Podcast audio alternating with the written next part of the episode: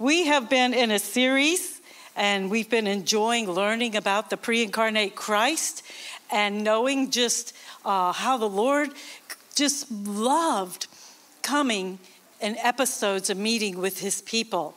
And so last week we discovered the faithfulness of God through the flood, and He was calling His people to get ready. When that door shut in that ark, the ones that didn't have faith and followed the word that the Lord had, they didn't make it. And that was a very sad situation. But the Lord does provide the ark, and He does have the call.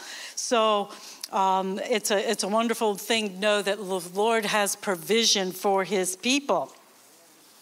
I'm going to invite you to go to Genesis, uh, Genesis 17, chapter 17. Before we get there, I'm going to talk a little bit about some of the history that's been going on. Uh, Abraham, uh, just a cool dude. I love the Old Testament. I love what God does with all of his people when he meets them.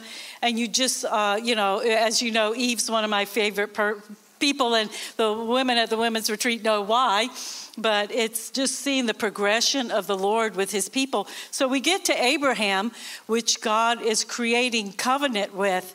And when he creates the covenant with Abraham, this is a covenant that actually we go we we go back to that it is where god began his people calling them out but he calls out a man and a leader first and the leader is abraham and he's met with him. And so, before we get to where we're going, I just want to let you know that the Lord has met with Abraham and he has committed to have covenant with him.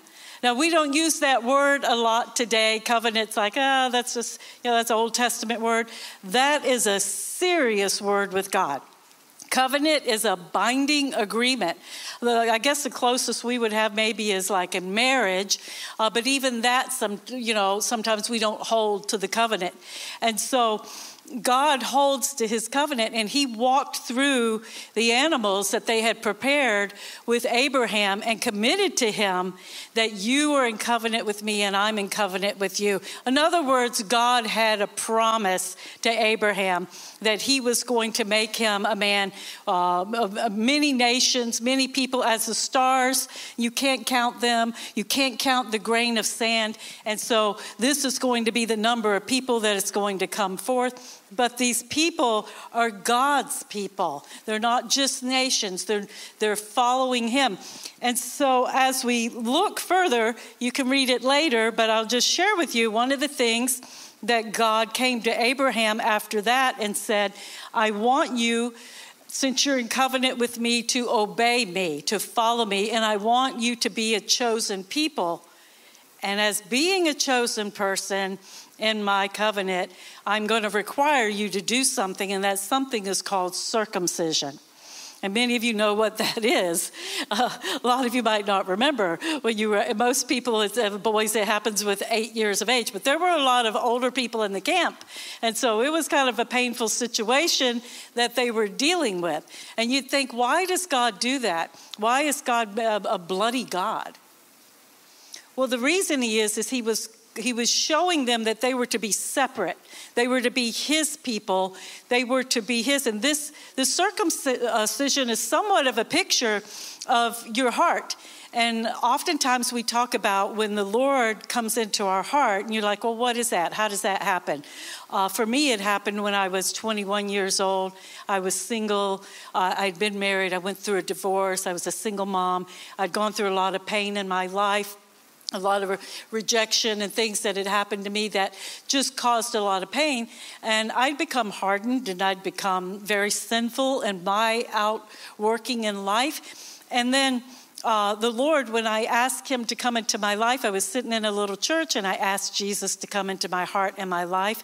I came forward and I held my hand to say yes to Jesus. And when I did that, I committed my life to him. I entered into that covenant that he had already provided. And when I did that, he did something in me. He took my stony heart and he gave me a heart of flesh. And what that means is where I could only sense and feel things with God from the world and I had no relationship, all of a sudden I get a new heart and a new spirit. And now I can hear God. I can hear his voice, not literal. It's, it's in your soul, in your heart. I can read his word. He speaks to me. I have a friend. I have a comforter. I have salvation, which means he has cleansed me, cleansed me from all the evil, the bad, the sinful things, the rejection that I gave to him of not following him all those years. And as I came to him, I began to have a new life. All of a sudden, my eyes were open spiritually, my ears were open. I began to see that, that the Lord was alive, that He loved me. And so, this covenant, and that's what the circumcision represented. We hadn't got to Jesus yet as a baby and on the cross, but God was giving pictures, He was giving types of what it meant to be his people. So I want you to look with me as we're going to go to uh, chapter 17, verse 15.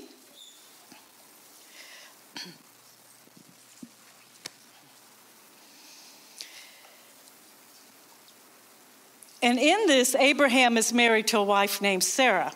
And Sarah uh, and Abraham have already had a child because they knew they were going to be uh, this, this great prophetic word from God, and, and the nations was in their womb, and, and, and they were going to birth all of this. And, and so they got really busy and started doing some things that weren't in God's line.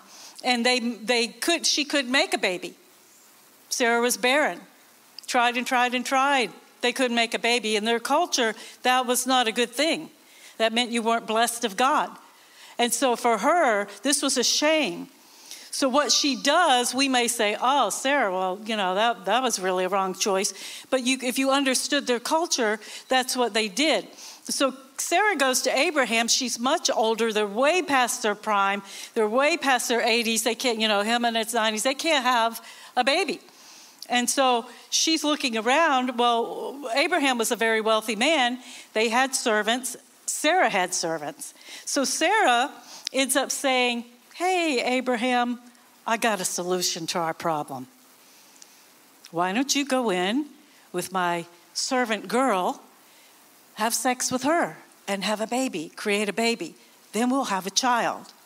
That sounds like a good plan. It wasn't uh, looked down upon in the culture to do that. So Abraham's thinking, well, yeah, yeah, the, this is this is the way it's going to work. Let's do it. He, of course, he of course he was happy, and so he does this thing.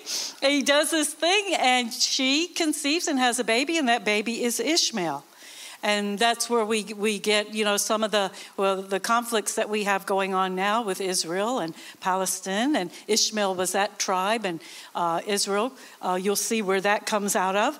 And so um, here they are. This baby is uh, probably about uh, uh 13, 14 by now, and they they have their their child for God in His plan. And in verse 15, God comes to Abraham and says, "As for Sarah, your wife, you're no longer to call her Sarai. Her name will be Sarah." Verse 16, I will bless her and will surely give you a son by her. I will bless her so that she will be the mother of nations. Kings of peoples will come from her. Wow. Okay. She's past her prime. You know, God's coming. He's telling Abraham this. He's changing Sarai to Sarah. He started with giving her a new name. You'll understand why that's so important as we move on. So he says, I will bless her and will surely give you a son by her. I will bless her. And so in 17, it says, Abraham fell face down. He laughed and said to himself, Will a son be born to a man a hundred years old? Will Sarah bear a child at the age of 90? And Abraham said to God, Now look at this. God speaking to Abraham. He, he happens to be God. He is speaking to the guy that he's bringing out as the father of the nations. He's telling him what he's going to do. Abraham is, is laughing. Now, is this laugh a mock to God? Or is this laugh kind of like just uh, unbelief, like this is the craziest thing I've ever heard? But so be it. But we don't see this because Abraham goes on to do this in verse 18. He says, If only Ishmael might live under your blessing. How about that, God? Can this blessing that you're giving me, can this purpose, can this plan, can Ishmael bring it forth? How about that? He's already 14. I've invested in him for, for years. I've discipled him as a great hunter, and he fishes, and, and he's a great character, and he's a wonderful boy. Won't you just bless him? Because, listen, God, we, we got no, no nothing, no tools to work with here.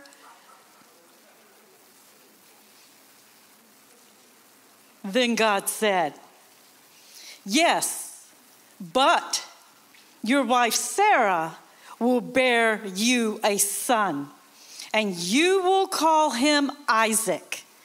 Isaac is God's plan. He says, I will establish my covenant with him, an everlasting covenant for his descendants after him. So you see, this is going to be the blessing, Isaac. He's going to have descendants, he's going to be on the scene. Right now, there's no possible way for this to come about. He says, As for Ishmael, this is God talking to Abraham, I have heard you.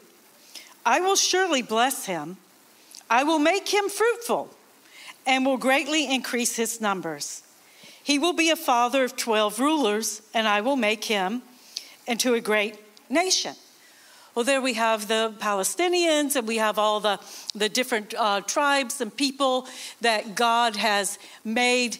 Uh, so, what I find interesting is that God was willing to take the plan that's already happened and already established, and in his sovereignty, make a, a beautiful purpose for Ishmael. But what God is saying is this you're not going to thwart my plan. I already created the plan. It's the plan I want. Now, listen to me. But he says, But my covenant, remember we just talked about what covenant was? What they did to have covenant with God? I will establish this covenant with Isaac, whom Sarah will bear to you by this time next year, when he had finished speaking with Abraham, God left. So basically, he said, You're going to have this child. This child is going to be named Isaac. He will be a son, and Sarah will birth him. So maybe they continued to try. I don't know what happened, but we get to chapter 18.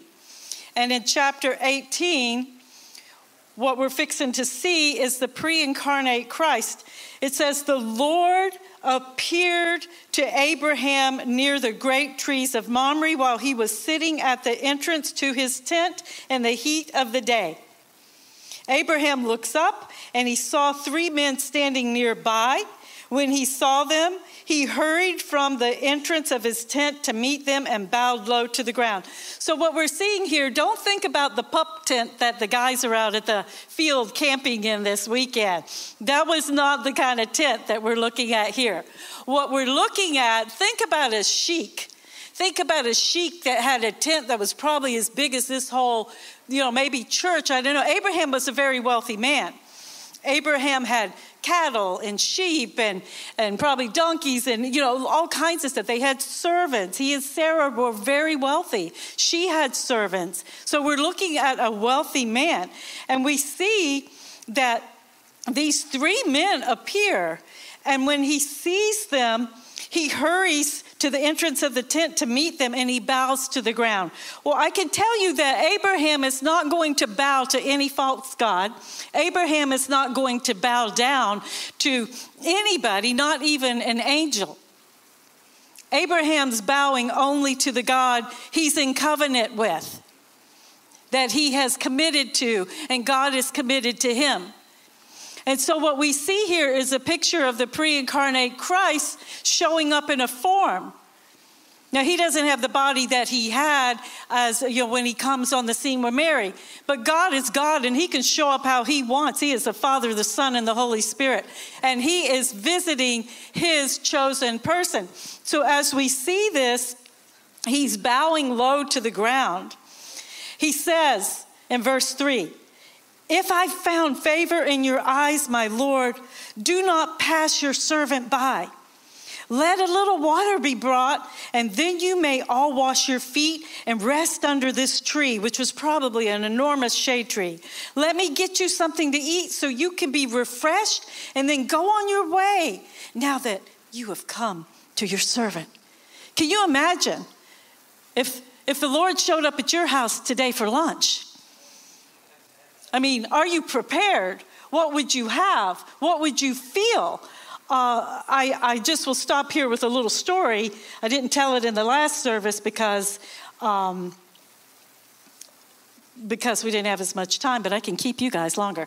So, what, what happened when we were newly married, we lived on Sanibel. I'm a new pastor's wife. I am a pastor now, but at the time I was raising children and I was a pastor's wife. There's a difference. And so, as my husband and I were young, we're, we have not been married that long. I had my single baby. He adopted her. It's a whole beautiful thing. Matter of fact, she led you in worship with the blonde hair today.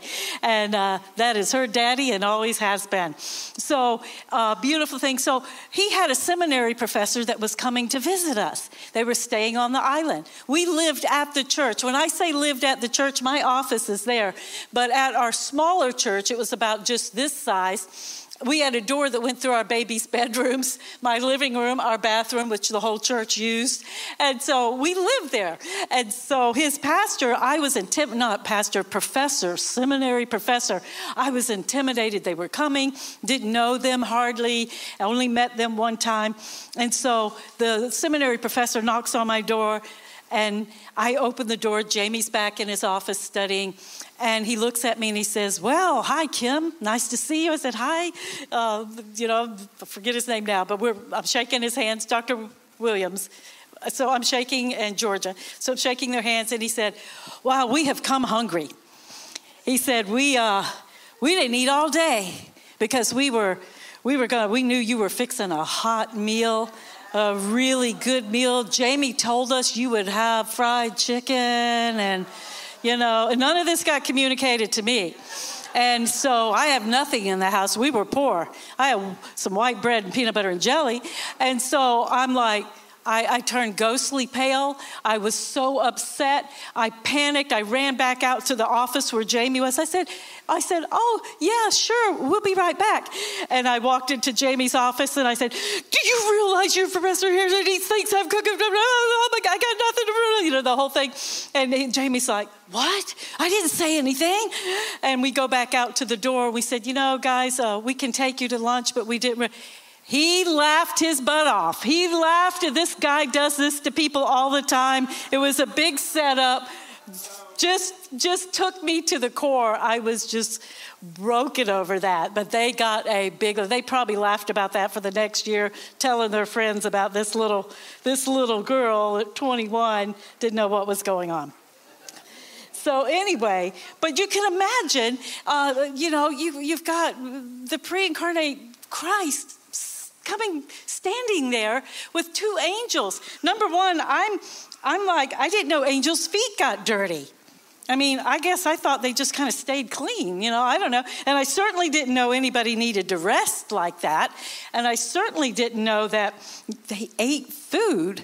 And I'm like, what? Where? I didn't know they had a digestive system. You just see them as these, these beings. And I'm like, hmm, this is a whole different picture here. I like this. I'm seeing this. Says, very well, they said, we will, we will stay. You know, verse 6 So Abraham hurries into the tent with Sarah. Quick, he said, get three seahs of finest flour and knead it and bake some bread. It takes a little while to bake bread. And then he ran to the herd and he selected a choice of tender calf and gave it to the servants who hurried to prepare it.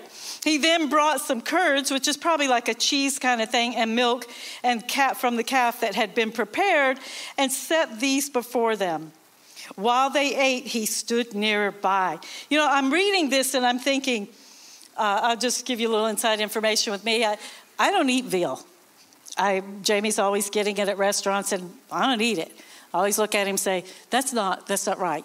That's and I eat meat, but it's like that's a baby cow that baby hasn't had time to grow up and have a life and get fat. And, and Jamie always goes, Yeah, but it's tender. It's really good. And I'm like, So I think I'm going to go home and have some today because, wait a minute, is Jesus can sit here and have calf and cheese and milk. And I like to study what they ate because it makes me all these things you, you get in the, you know, Instagram, what, all this stuff. You eat this, don't eat that, eat this. You can't have that, you can't have this. You go, it's just mind boggling. You go, Oh, but so you see all of this. Abraham is bringing his best to his Lord. He has prepared the best.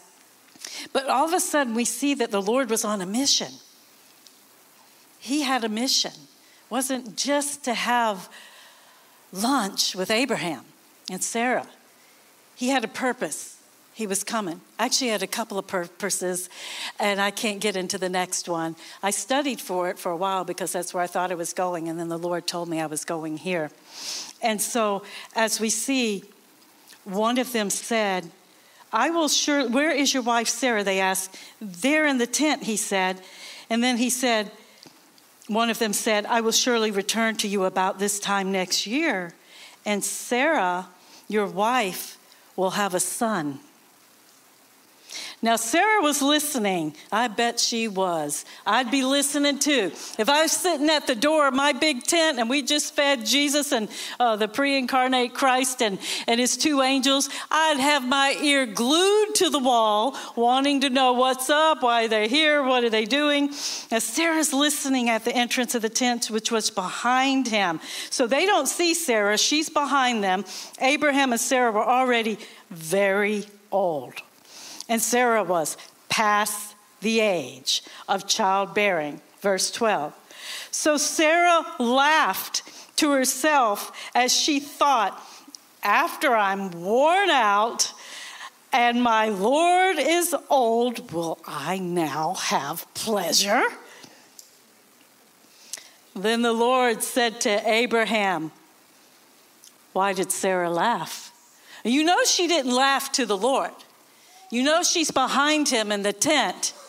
He knows what's been going on in Sarah's heart. He knows that this isn't the this is an outward expression of what she's already laughed at him about in her heart. The promise of God, the promises that he brings.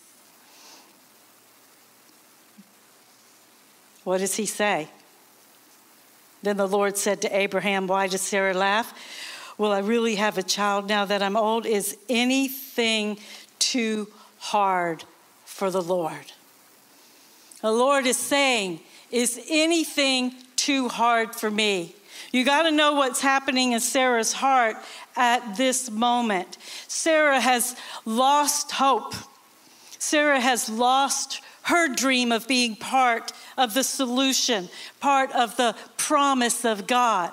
Do you know what it must have been like for Sarah to sit back and watch Hagar have the child and Abraham and Hagar kind of raising the child together in the next tent, or maybe they had to bring him in because it was his child. She had to feel like she was on the outskirts she had to feel like the promise, she wasn't good enough for the promise. She had to feel like because she was so old, God had surely passed her by. And so, as she's dealing with all of this in her heart, the Lord's probing. The Lord is calling out faith in Sarah. Faith had died in Sarah's heart. The faith in who was faithful the faith in who loved her, the faith that who had a plan for her, who gave her the promise with Abraham. So, as she's being called out in faith, and God is challenging her about this, and that by this time next you will have a child, don't you know there was some quick repenting going on here? Because it says in verse 15, Sarah was afraid so she lied. I didn't laugh. I no, no, mm, no. I, God, no, I didn't laugh at you. Uh-uh. Mm-mm. No, I've been, I've been believing this whole time. I've been believing. She was weary. She did laugh. She had quit in her spirit. She had let go of the promises in her life. You may be here today, and maybe there has been some promises that God has given you in the past. Maybe there's been some words, some visions, some things that you've known that God has said to you, and you've let them die, and you've let them be buried beneath the earth. You did not believe that God, because what happens in the waiting, we're all guilty. The Lord makes us wait oftentimes to build character. And when you build character, then there's hope. And she's getting to the hope part, but the character has been a long time coming to where she has waited. She got weary with God. She got weary with his stalling and, and not making it happen. And then her unbelief set in, and then her doubt. Where is this promise? What she also did is she decided to give God her flesh. We do this as Christians. We come up with a game plan that sounds good because we don't see God doing what we want Him to do right now. So we come up with a game plan, and it's pretty good sometimes. It looks real good. God surely is going to accept my plan. This is my flesh plan. I've got great creative ideas for you, God. I can tell you where I need to live, where I need to work, who I need to marry. You know, look at my plan. Will you bless my plan? He doesn't condemn us. He didn't with Sarah. He doesn't rebuke her. He doesn't disqualify her. When we mess up and we give God our plan, he doesn't disqualify us because we did something that comes back to bite us, comes back to hurt us, comes back to not be the best thing that God had for our lives. I did not laugh. How many times have you laughed? Is God calling you out today? You may be laughing here today about even believing that God can save you and that He wants to, and that all the things that you know in your mind and heart that you have done, and maybe in rejecting and not living for Him, and maybe maybe there's some really really bad things. He doesn't reject you. He doesn't disqualify you from His promise. He says, You can be mine. You can be mine. He died on that cross he shed his blood so that you might have life and have it abundantly. He didn't say, clean up your act. When I was a young girl, I had a lot of, a lot of stuff that I'd walk through. He didn't look at me and say, Clean it up, Kim, start being good, measure up to this performance, and then I'll accept you. That's not who our God is. What I love about Jesus, the pre incarnate Christ here, is that he comes looking for us. He wanted to commune. He delighted. He knew he was coming on the cross as baby Jesus down the line and then the ultimate sacrifice, but he wanted he couldn't wait to commune ahead of time. So he took a form and he comes with the angels and he's communing with Abraham. Why? Cuz he's God. Why? Cuz he can. And, and, and Sarah, he's letting her know no, no, no, Sarah. This is as much about you as Abraham. Your blood, your bloodline will be a part of this union. Isaac is the promise. You know what Isaac means. Isaac means laughter. So she does have the baby, she does have the son. She goes on and, and has the baby. And when you think about it, he said this time next year.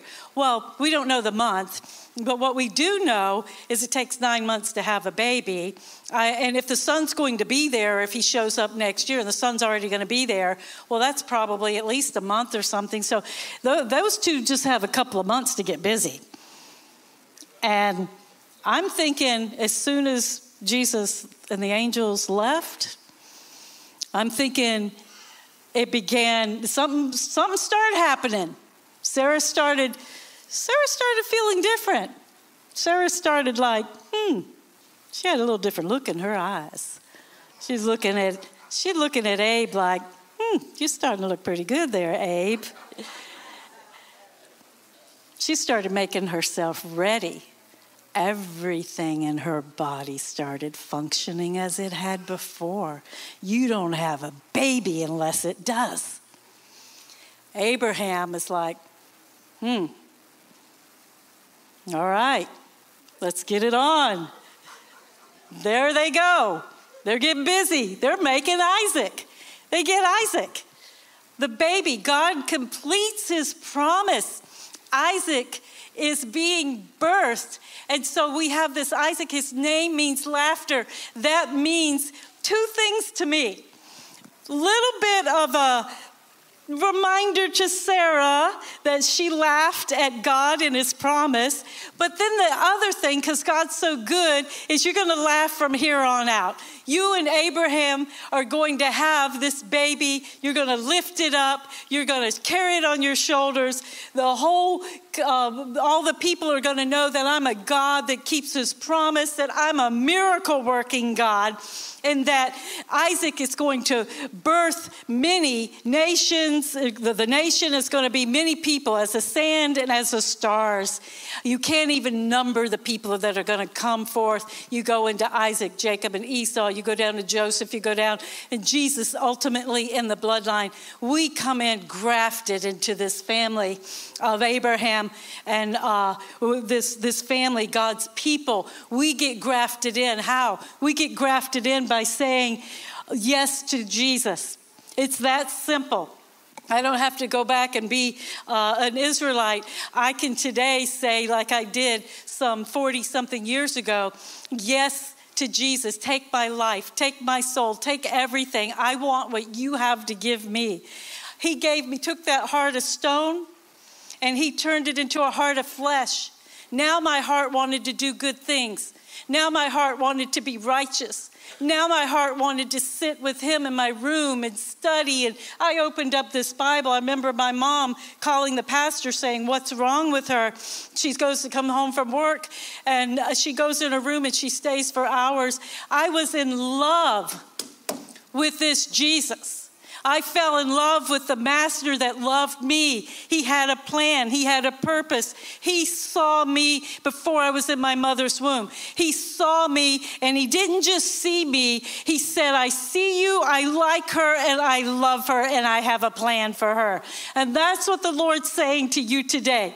He sees you, he likes you, he loves you and He has a plan for your life today. Now, sometimes we've got that hard heart and we don't want to yield our pride, fear, reputation, and we don't accept it. I often tell people that, about that are trying so hard to get salvation from God.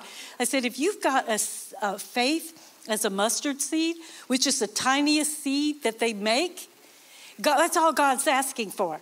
Just take that little seed of faith and plant it in his hand. He takes it, he takes you, and he bursts the miracle in your heart.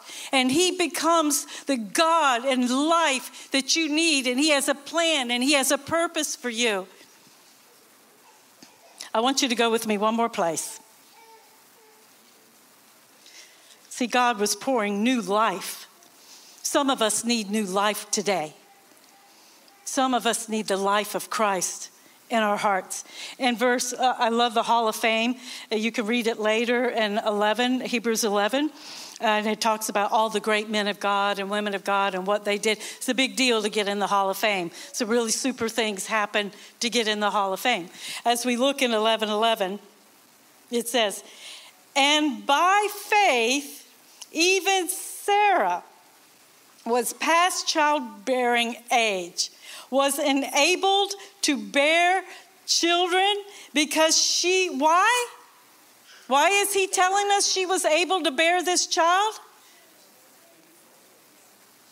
She considered him faithful.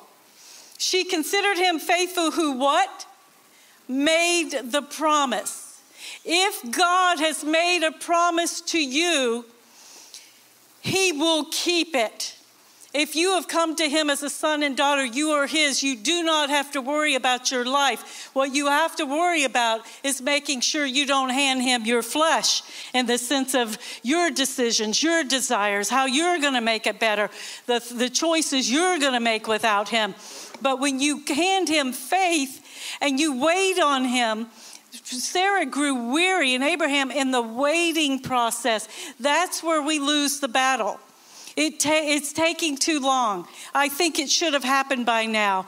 God doesn't care. He's not really going to bring it to fruition. He does care and He is going to bring it to fruition. If He said it, He's going to make it happen. What we have to do is line up with Him, come into submission and honor of Him, be what happens in waiting, character you can't build character any other way than the long journey of persevering.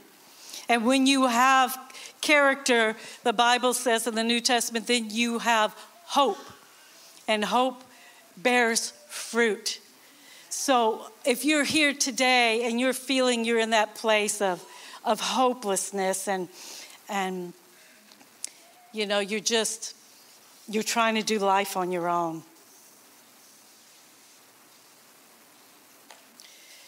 We do so many things to attempt to get God's blessing and favor. You know, he's not there. There's a lot of religions out there that are that are doing everything, but somebody said, had said that God's the only God that offers comfort. There's a lot of stuff out there offering you a bunch of stuff to perform, perform, perform. If you do this, if you do that, if you do this. God's saying He wants what He had with Abraham what, did he show up at the tent? He wanted to commune with him. That's the humility of our God. He's not some hard God that you can't please. He's a God that wants to come close. He's a God that wants to come near. He's a God that wants to have fellowship with his people. This is why he created us, so that he could have fellowship with you. I love that about God. I love that it took me a long time to figure that out. I wasn't in a denomination that taught so much about that, and I've learned over the years. Uh, a lot of you may be here today and you may feel lonely. You, know, you can be in a crowd and be lonely. You can be in a marriage and be lonely. You can have children and be lonely. You can have friends, smile, do the party thing, and be lonely. You see, the Lord has an answer for that. He wants to meet you in that lonely place. He's here this morning. He's here to meet you, and He's faithful. So I want to pray a prayer with you. And the first prayer I want to pray is for some of you that maybe you'll take that bold step I did a lot of years ago. Maybe this will be your day that you'll say yes to Jesus as your Lord. So I'm going to invite you to stand.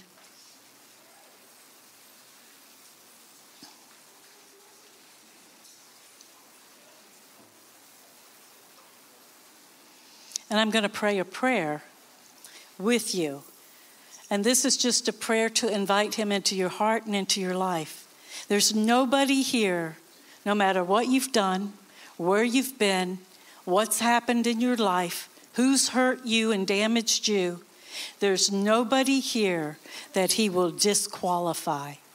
The thing He disqualifies is the unbelief that says, No, thank you, I don't need you, I'll handle this on my own. I don't want your your great plan, God.